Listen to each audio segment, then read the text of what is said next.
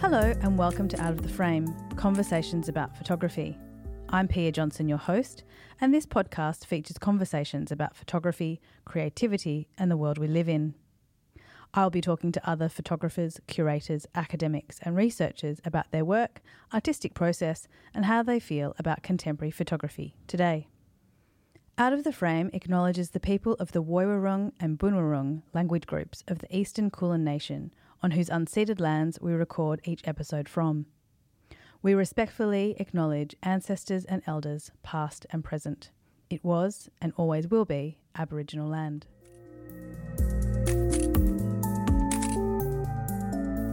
Hello, welcome to Out of the Frame podcast. I'm Pia Johnson, your host today. This episode, we welcome Rebecca Najdowski, who is an American-Australian artist whose work examines imagining technologies, the meditation of nature, and the visualisations of the climate emergencies. Rebecca engages with the material and political implications of representing nature through photographic technologies. Using analogue and digital materials, often counter to their intended use, her artworks offer alternative modes to habitual ways of seeing and sensing more than human nature. Rebecca's work has been presented internationally, including at the Aperture Foundation in New York, the Museum of Australian Photography in Australia, the Belfast Photo Festival in Northern Ireland. Rebecca's practice has been supported by a Fulbright Fellowship to Brazil, an artist fellowship with the Centre for Creative Photography in Arizona, and through residencies at Banff Centre in Canada, the Institute for Electronic Art at Alfred University in New York, and Kala Art Institute, California. Rebecca received her MFA from California College of the Arts in San Francisco and has a PhD from the Victorian College of the Arts at University of Melbourne, and she is currently a lecturer in photography at RMIT University. Rebecca was raised on the traditional lands of the Pueblo people in northern New Mexico, USA, and currently lives and works on unceded Wurundjeri land in Australia. Hi Rebecca, thanks so much for coming today. It would be really great if you could start us off by telling us a little bit about your practice and how you got into photography. Sure. Well, my practice really deals with nature and how we visualize and mediate nature through photographic technologies. And I'm pretty interested in using all sorts of mediums to explore some of those ideas. And lately that's kind of moved more into a focus on the climate emergency and how we negotiate that in a visual way. And then in terms of just how I got started, I just took a class at university, just a photo 101, darkroom, black and white, as an elective. Sounded like it'd be fun. And I fell in love with it. You know, I think it's pretty common for people to have that experience of making their first print, and it's in the developer and the image kind of slowly appears, and it feels a little bit like magic. And I definitely had that experience and was just so taken by it and decided to change what I wanted to study at university. I think I was a creative writing major at the time and moved into photography, essentially. I don't have a BFA in photography. I just took a lot of photo classes.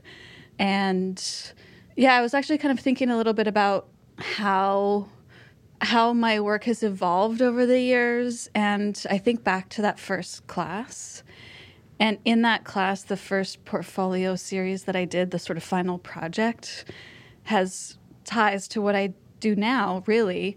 It was, a series of, let's say 15 images or 20 images, black and white. And I did night photography in the desert. I'm from New Mexico originally, so I was studying at the University of New Mexico, and I would just go out sometimes with my dad, and we would like drive along these dirt roads in the middle of nowhere, and I would just take pictures of stuff. Sometimes landscape with odd things placed in them. So people would dump, refrigerators and couches and that sort of thing in the middle of nowhere. And so I'd photograph those objects, you know, in the environment. So in a weird way, there's this kind of ongoing connection between nature and humans and how humans kind of negotiate natural spaces and the idea of nature. Yeah, wow, that's fantastic. What a great story, though. I love that idea of going out into the desert with your dad and finding these odd moments, maybe, or these kind of uncanny synergies between the human remnant and the landscape. Yeah.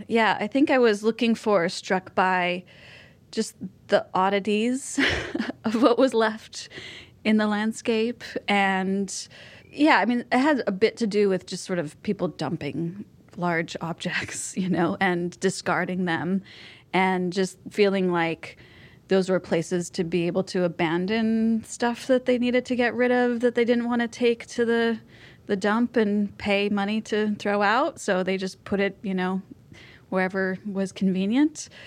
But it also was, there was something about those objects being in that space that felt incongruous. And so that was another thing that I was drawn to with it as well. Yeah, I think it's really fascinating also in terms of what you're saying about where your practice is now and I guess the journey that you've come from. I think there is a really clear link to those early images, but also this idea of, yeah, those incongruent moments or the lack of care around landscape or what those objects might be in 20 years, if they're still there or not, you know. And you mentioned that you grew up, or you're from the US. I'd love you to talk a little bit more about what it was like growing up there. You're quite close to the national parks, and maybe how those earlier experiences of being in and among, and I think sometimes you talk about being with nature or the environment has really affected your practice. I think, yeah, place and land has always been really important to me, just in my life. And in a way, the feeling or the power of land has always been really important to me. I think part of that is growing up where I did, where the land and the landscape is very present, where, regardless of where you are. You know, being in Melbourne, you can almost sort of forget where we're positioned because it's such an urban place. But I'm from a relatively small city of like around 80,000 people. And so it's almost like no matter where you are, you see the mountains and you can, it's always sort of like present. And so I think because of that and also just growing up, spending a lot of time outside, hiking and camping and being kind of in communion with nature, that inevitably informs my interest in it as well, and just also just the want to and the desire to care for it. And so I think that's partly where I've been kind of preoccupied with how we've now come to kind of conceive and deal with nature and natural spaces and the environment. Yeah, wow.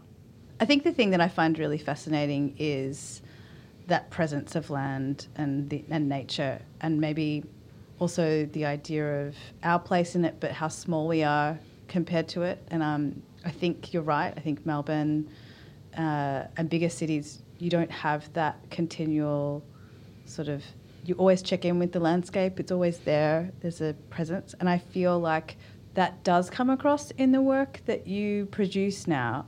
But I want to go back a little bit in kind of those early days and talk about a creative residency that you did at the Centre for Creative Photography in Tucson, Arizona, because it seemed to me that that was quite an inspirational period for you. You were talking about the national parks and those early kind of photography days in your journey, but also America and the kind of traditional landscape and the epic landscape. You know, it is very much an American carved out photographic space.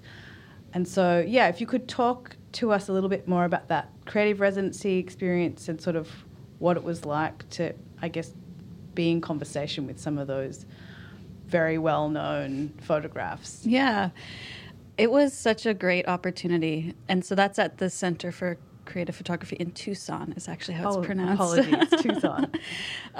And that opportunity came about as also I also was a visiting assistant professor at the university there. So that's part of the university. And it's one of the largest archives, photographic archives, probably globally, definitely in the United States. And it was started by Ansel Adams, actually. I think he approached the then president of the university and said, hey, I want to, give my negatives and give my stuff to something, and let's start an archive. And so that was sort of started up. And that legacy of Ansel Adams, I feel like, is something that I'm always kind of drawn to and pushing back against at the same time. Very traditional, very, I guess it's sort of presenting this view of nature as pristine and perfect, and there is no sense of human beings at all. It's as if they don't exist. Whereas where he was making images, there definitely was a presence. He was just choosing to leave that part out. So it's kind of, it's always a little bit fascinating that that's become the sort of standard way to photograph landscape, is to almost pretend that the human isn't part of it in some way. So it was an opportunity to kind of be a part of that landscape legacy, but do something a little bit different. And so the work that I made there in the end was, I did lumen prints with desert rain, and I also made a series of sea print photograms with animals, plants, and minerals from that desert area.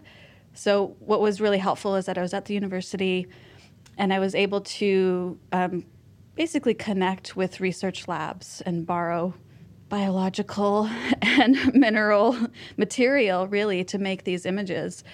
Some of them are like proper photograms where the objects are on the photo paper when I'm exposing them, but sometimes they come from putting objects inside the enlarger.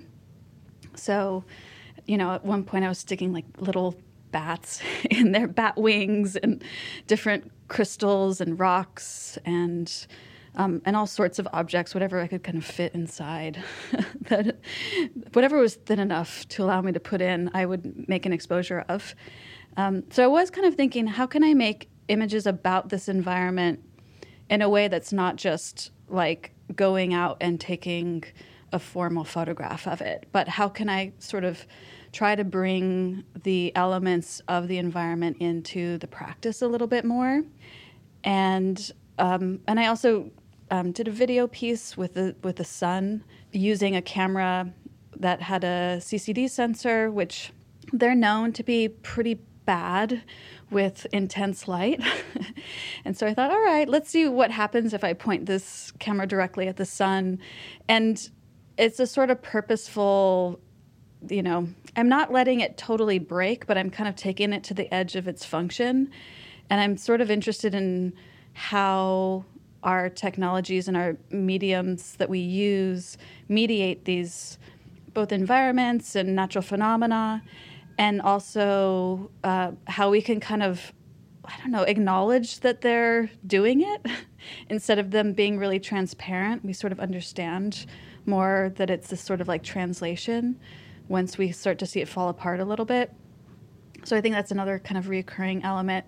So that was a sort of discovery I made there that I continued. And then I would say especially the prints of rain, where I've taken black and white darkroom paper and the rare instances where it would rain in the desert.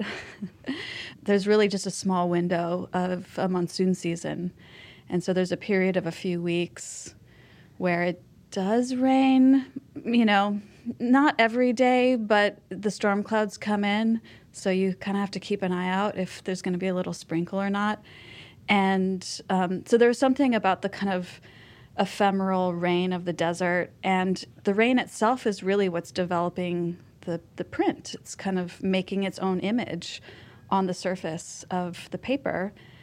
So there was something really interesting to me about that, where I'm really kind of calling in the elements to do their own thing. And I think that's another aspect of my practice that I started there, but I've continued on as well.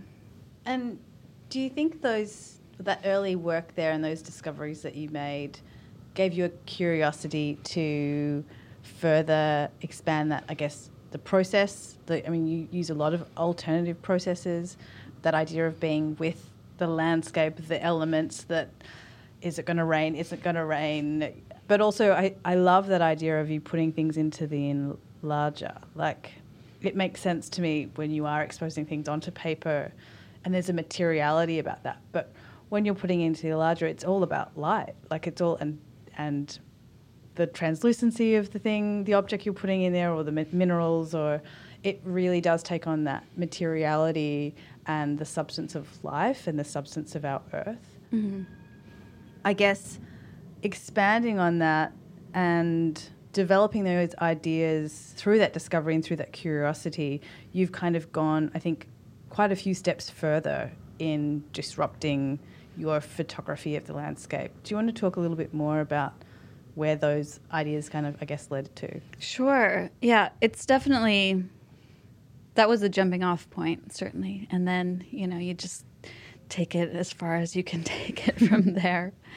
I guess one thing I'll just kind of a side note on putting the objects in the enlarger, one thing that I'm kind of realizing now that is interesting to me about that is it also feels very scientific. You know, it feels like a kind of microscopic view almost, because of course you're taking something small and making it much larger, whereas a photogram, it's a 1-to-1 scale. So there was something kind of science fair project-y, science-y sort of feeling about that. And of course I was working with, you know, science labs, but I'm just kind of thinking about that now as a reflection that there's this kind of impulse that feels like a scientific impulse to kind of see what does this look like and how does this behave in these conditions? So that's just a... I think that's really interesting in terms of... I think that's what we do a lot of the time as photographers, and the moment of curiosity and discovery, but experimentation and play. But we're working with tools and techniques and processes. And I think exactly there is a science element, especially when you are dealing, like working literally with artifacts, but that idea of magnifying those experiences and like putting them under the microscope or putting them in the Petri dish. And I guess the photographs of rain with the rain is doing the same thing. You're recording rain in a very scientific kind of manner, even though it's an artistic object at the same time. Mm-hmm. Yeah, and I guess it is fairly counter to a more maybe conventional photography where you're attempting to record a scene as accurately as possible. And instead, I'm much more interested in trying to see what these photographic materials can do in unexpected ways. So, you know, you mentioned experimentation and play. I think that's huge for me. And it is kind of the way that I tend to not stick with any one process. I bounce around quite a bit in terms of what I'm going to try next for any given project. And the materiality of any given process is hugely important to the concept as well. Like, for me, there needs to be a matchup somehow. And if not a matchup, that it's literally part of it, you know, it's part of the concept. And I think what's also really interesting about the idea of play, particularly in terms of like more heady subjects, like the climate emergency, play is almost like a way to disguise like learning and understanding. You know, it's what kids do when they're learning. They play, but they're learning through that process, and it just seems like it's fun, but something else is happening on another level. And I think that's kind of the brilliance of playful art as well. It's on the surface, it's sort of light and fun, but something else is kind of going on at the same time in another, maybe not dimension, but another layer, I guess. I definitely think that your work has that element to it. They're textural and they're very, like, I'm thinking some of the early works, very textural, very beautiful kind of meditations on landscape and meditations on the materials you're using. But you know something else is going on, I think. You know there are layers as you sit with your work that comes through. And I think that's a nice intersection into this notion you talk about of being more than representational. And ironically, I think my understanding when I first read this phrase of yours was, you know, so more than just being a landscape photograph, but actually through your play and through the materiality or the process, whether it be a machine learning or an analog kind of process, all of your images do become more representational. There's a surface layer that may spark joy or contemplation or the sublime, but actually there's many layers and complexities beneath them. How do you think using these phrases has sort of shifted the way you talk about and the way, you know, you have done a PhD, so you articulate your ideas around landscape, the climate change, the Anthropocene, and as artists and what we can do? Can you talk a little bit more about that?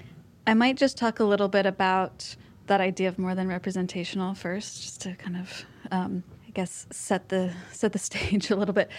It's the idea has a couple different facets to it, at least how I think about it. And part of it is that it is, you know, kind of dealing with representation in a way, right? I'm pretty interested in the idea of how nature is represented.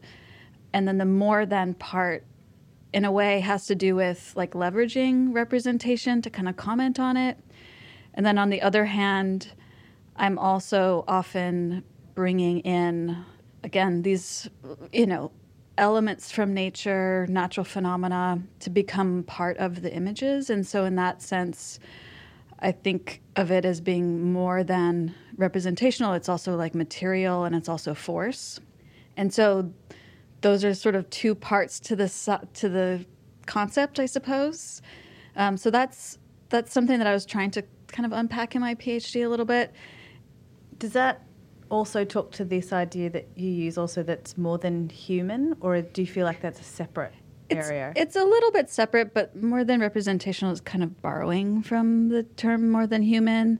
More than representational, I don't think I'm necessarily the first person to use it, but it's not something that I've come across much, whereas more than human is in the nomenclature of, you know, new materialist and post-human humanities. You know, more than human comes up a bit. And I do tend to use that in part to signal that, one, I mean, nature, we are nature. So if we're trying to talk about, you know, the nature outside of the human being, sometimes more than human helps us to sort of think about that a little bit. But I also am drawn to the idea of more than and thinking, I guess, bigger about these ideas. So it kind of signals that there's something that, I guess it signals sort of the layers and the intricacies and the entanglements. So it's kind of helpful in that way. But in terms of, I guess, talking about my work, using that kind of language, it's, I still am kind of struggling actually with, you know, different audiences for my work or different, yeah, there's sort of different conversations in a way. Doing the PhD, you think about your work in terms of research and how it can answer questions that you're asking. But I also, you know, am interested in my work sort of just speaking to like a broader audience that isn't really thinking about research necessarily and is just kind of interested in images and nature and sort of thinking about photography in playful ways. So I'm still trying to figure out the balance between, you know, different conversations about my work with different audiences.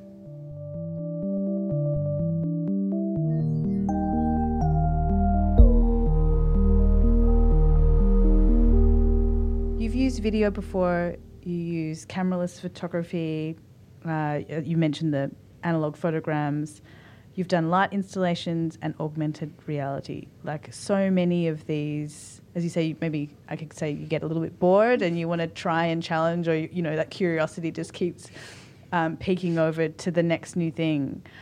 I've seen Google aspects in your work, I've seen, like, or maps I should say, just a whole range of different tools and images kind of sneak into your work. I'm not sure if that's the best term, but it would be great if you could tell us more about how that came about? Like, why did you go into, especially the new technologies, expanded photographic practice realm? You know, I think I'm kind of curious about what I can do with a particular process or a particular medium. And I find that I usually learn about something and I'm like, that's cool.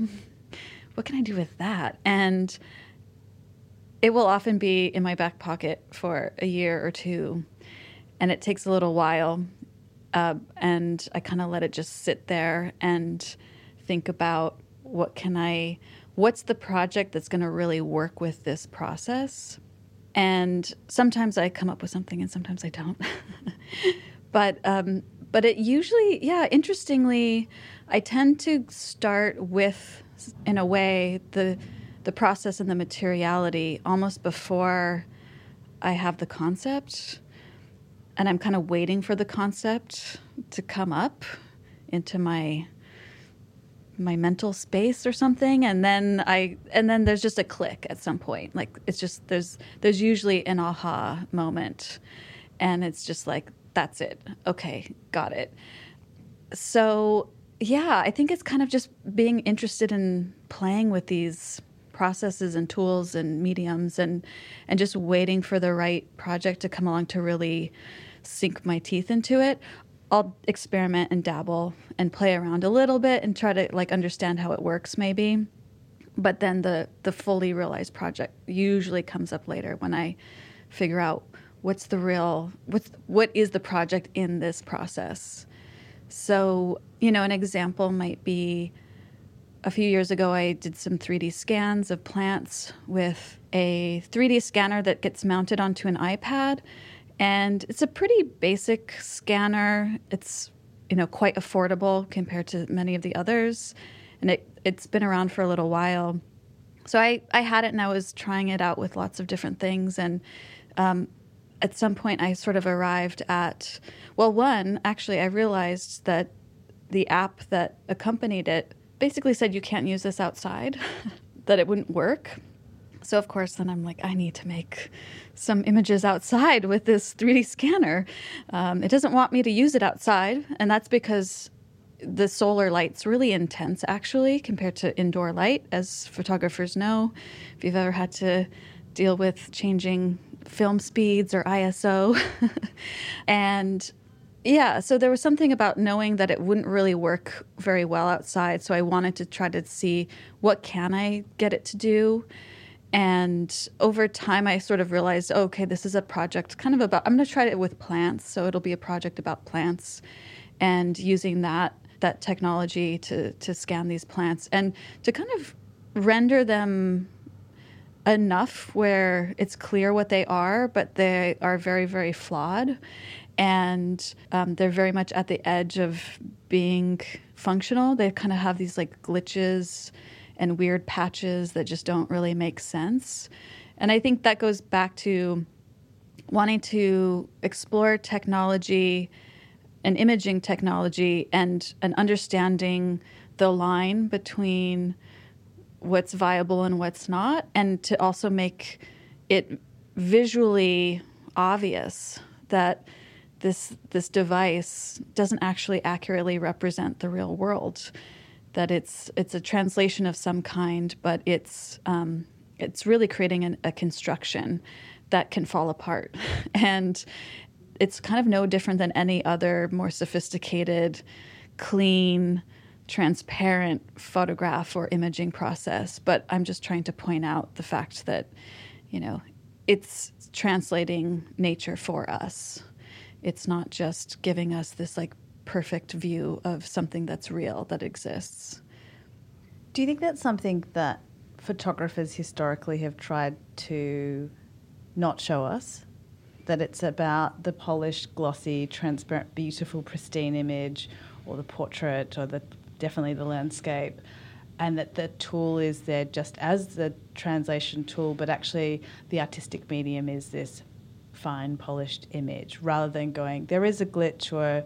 I think of old processes. One of the first things I did as a work experience student was in a portrait studio where I had to go back and put the ink dots back for where the negative, the print hadn't for whatever reason. The spotting. Mm-hmm. So, and making sure that I had the right gradient and, you know, translucency and, you know, layering them up. Mm-hmm. And this was well before I wanted to become a photographer, because we couldn't have those non-kind of real moments. Like, it was a disruption to the image.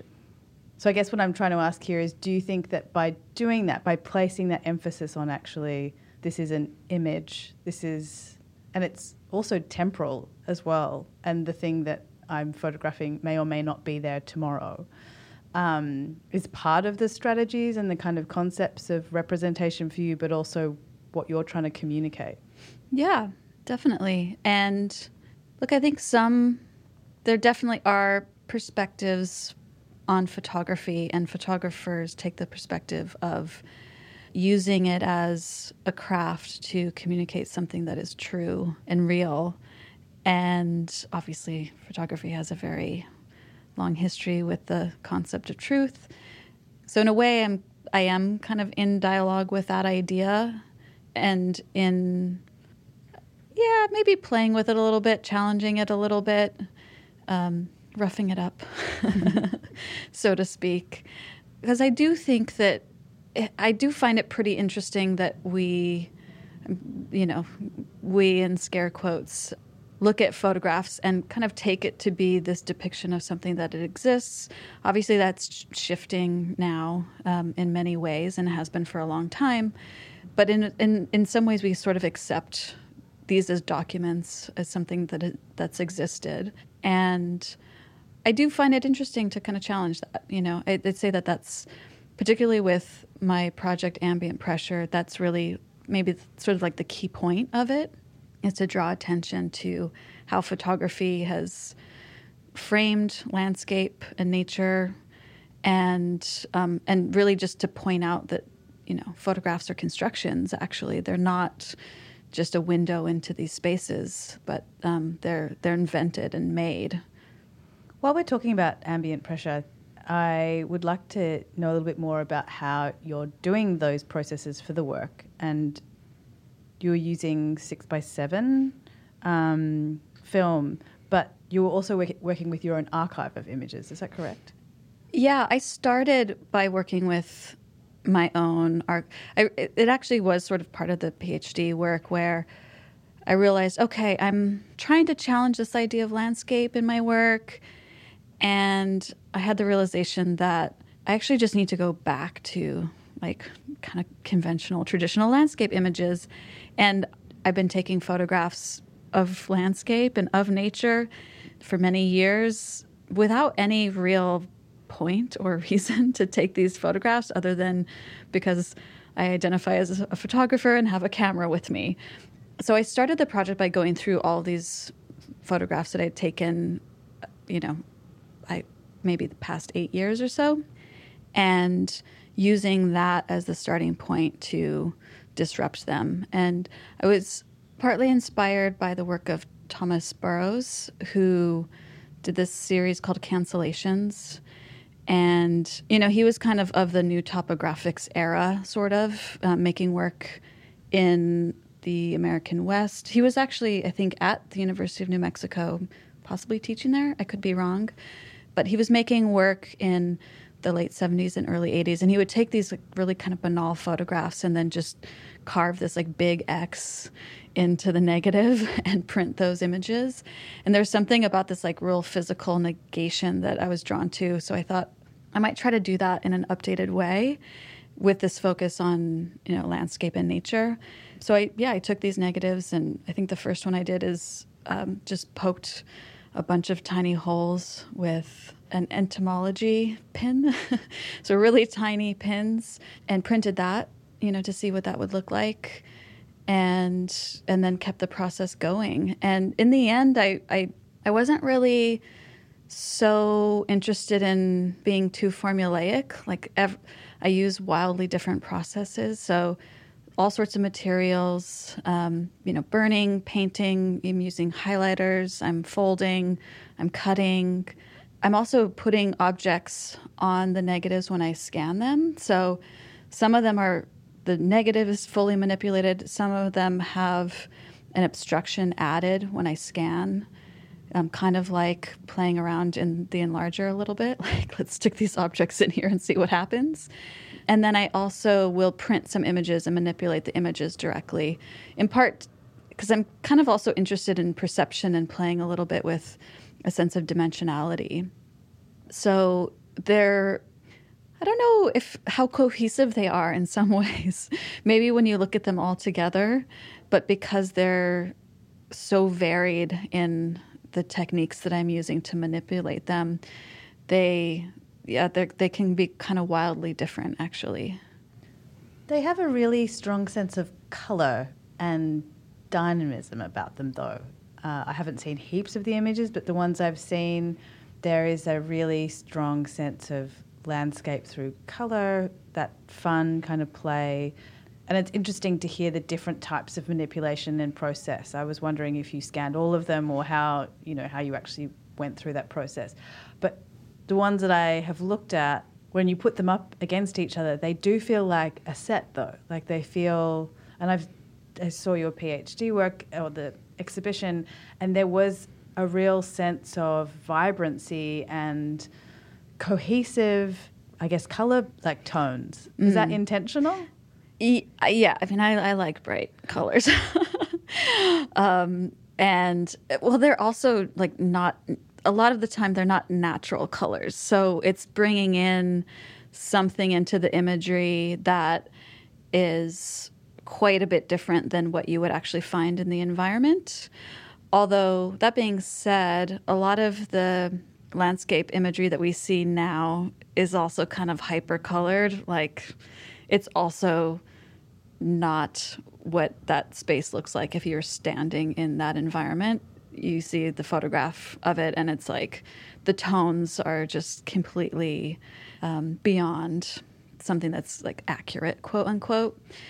Yeah, look, I think part of it's just like a natural like draw to kind of wild colors. And so I just thought, hey, I can do this. I can make this however I want. And I want to use these crazy colors. And yeah, and I guess there's maybe a cohesiveness in the sense that, yeah, there's a sort of maybe a vibrancy in many of them, but not all of them. And I've noticed that depending on how they're sequenced, you really get a sense of that. So I can pull out sequences that are actually quite muted and sort of soft. I tend to not do that, though. And when I sort of pull a sequence like that together, I kind of am like, oh, this feels weird. It doesn't feel quite right. I feel like I kind of want that punch to it, I've noticed, yeah. Do you think that's part of your authorship to these images as well? So yes, you take the photograph, you then go through this sort of manipulation process to whatever whim, object, item you want to do. And then that adding of colour and then sequencing again is, it's a really artistic authorship over the series. And I mean, I love that you just said that you just love wild colour. I think that's great. And to own that, especially in this realm of shouldn't it be a green hill or shouldn't it be a red desert, so we get a feeling that maybe these landscapes could be these colours, could have these holes or these marks or these goggly eyes in them. Is that process for you part of your experimentation and play? Definitely. And I think the way that you put it, that's kind of your authorship, yeah, that resonates definitely for me, I think. And yeah, I would say, Ambient Pressure is a playful series. If you have a chance to have a look at it, it's hard to not read it that way just because of the different manipulations that are made.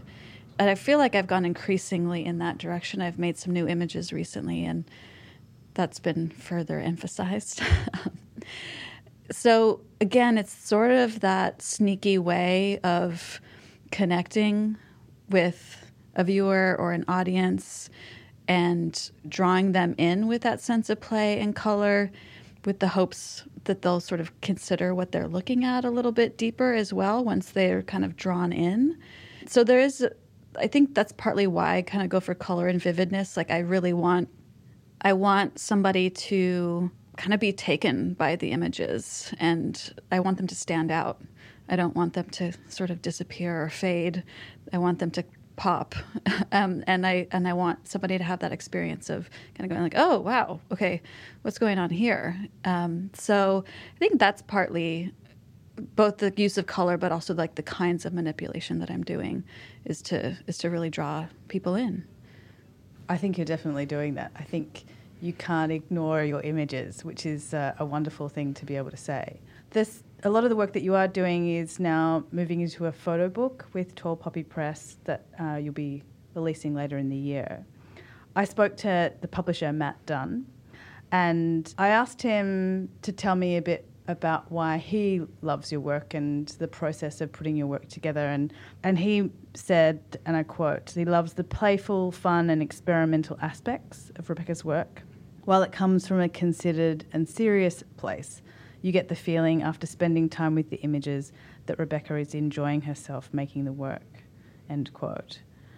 Could you speak a little bit more about what we will see in the book and the process so far that you're in? So we're now in the process of really kind of sequencing the work. We've had a few different sessions of doing that, and at one point I sort of took a look at what we had and was like, I need to make some more images here. So I think about 18-ish, we'll see in the end, are newly created images that I'm putting in kind of in response to having a look at the big picture of the whole project and kind of feeling out like, what do I feel like I still want to do in terms of, you know, I have a big list of, and I tend to actually work in fits almost just because of my life. So I will be gathering some reference images if I see something interesting that kind of stands out and I'm like, maybe there's something I can kind of bounce an idea off of this image somehow. Or if I'm thinking, if I come across a physical material, I'll save it away and like, oh, maybe I can use this to make an image with.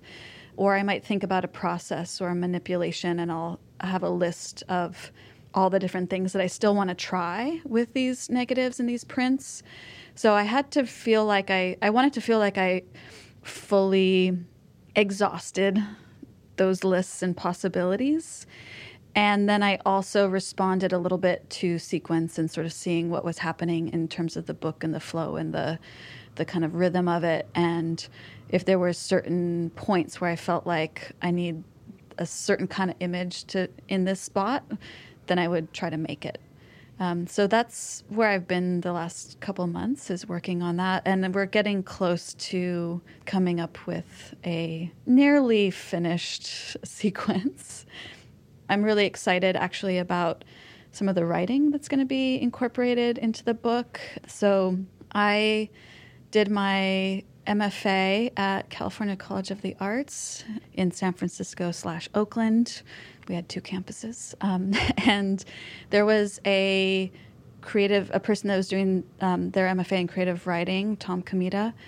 And I just noticed recently that he released this book called The Nature Book, where he's basically done kind of like a collage supercut of all of these descriptions of nature from canonical novels. So he's taken these parts of nature that are usually the background to a novel, and he's making a novel basically of nature. Nature is the only subject. And there's just some really interesting stuff in there. And so that will be woven in with the images. And I think that in particular, it was really exciting for me because there's just a lot of conceptual links to what I'm trying to do and I think what Tom is trying to do with this idea of nature and kind of like reworking nature. And also, but just thinking about how we've come to image or visualize or speak of nature. So that's an exciting development with the book as well. And it will be released in October is the plan. So I'm looking forward to that process. Yeah. Yeah, it sounds fantastic. And it's your first book, is that correct? It's my first book. Yeah, so I'm very excited to see that and look forward to it coming out. I want to ask you a question that's probably a little bit more serious around climate change, the climate crisis that we're living in and the Anthropocene, and specifically more about how you think your photo kind of media contribution as an artist speaks to that and how you see us as a globe, as an earth, moving towards a better understanding of where we are headed, but also artistically how artistically we can communicate what is actually going on. I obviously think about this a lot. I guess part of it is that I see my work because my work is as an artist. So the only way that, it's not the only way, but it's sort of the primary way that I see that I can actually speak to something or do something is through an artistic practice. And really, I guess what I'm trying to do with the work is, and the most simple way of putting it is that I'm interested in trying to get people to see nature, the climate crisis, in a different way, through a slightly different lens, with the idea that maybe through that different perspective or shift in perspective, we might think about nature or the climate emergency in a slightly different way. I don't know how much direct impact it has, right?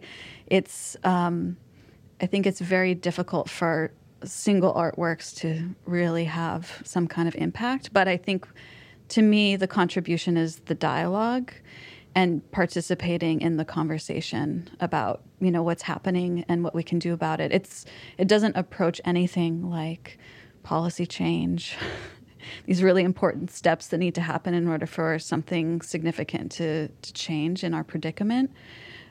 But culturally, we need to be in conversation about what's happening and what we can do. And so I just sort of feel like my work is a small little drop, a little voice in this conversation. That's really beautifully put. Thank you. My last question is, what's next for you? Well, besides the book, I have another project that I'm starting to work on called Another Nature, which is, and again, this kind of speaks to this idea of like finding a process or a technology that you kind of, I have in my back pocket for a little while. I started photographing with an infrared camera places that have been impacted by fire. And part of that came out of being in the midst of the Black Summer fires that occurred in 2019, 2020, that summer. And yeah, it was kind of like it was very personally affecting for me, partly because I was traveling in that area and was evacuated, and it just was this, like, just the most direct experience I've had with the impacts of climate change in a more, like, terrifying way.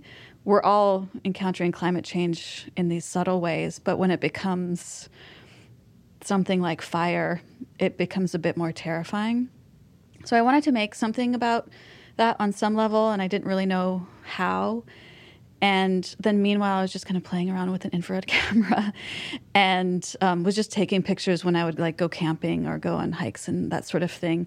And initially, I just had a point-and-shoot camera that was converted. And I took a photograph of a, you know, kind of a forested area, and there was one tree that had been burnt, and then the rest seemed kind of fine. And there was just the burnt bark was just so stark against the bright pink leaves of the rest of the trees.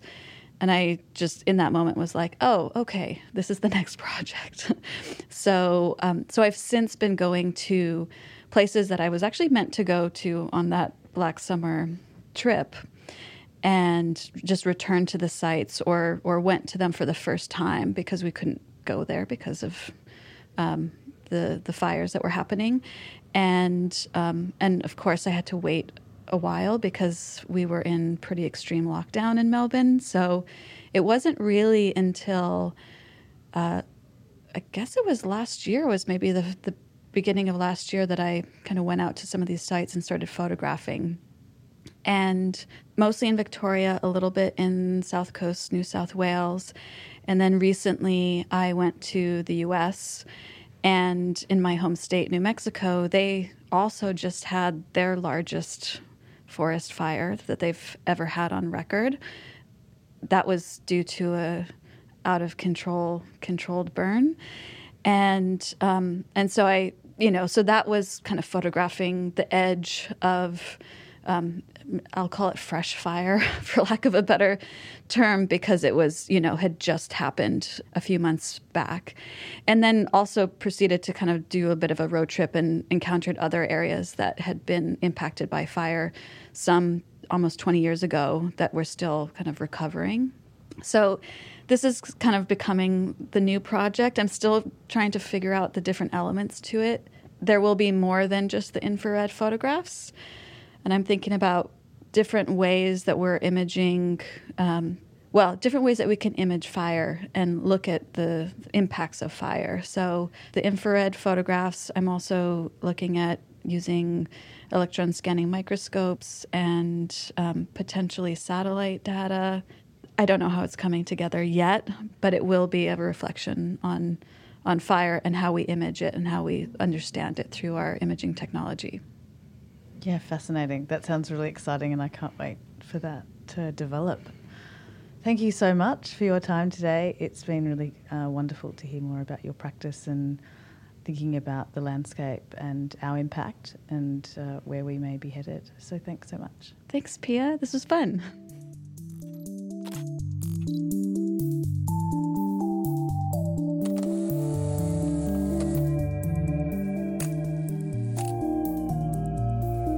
Out of the Frame is supported by RMIT University Press Play Studio, is produced by Pia Johnson, sound engineering by Alex Edward, music by Steph O'Hara, and graphic design by Brent Ledovitz.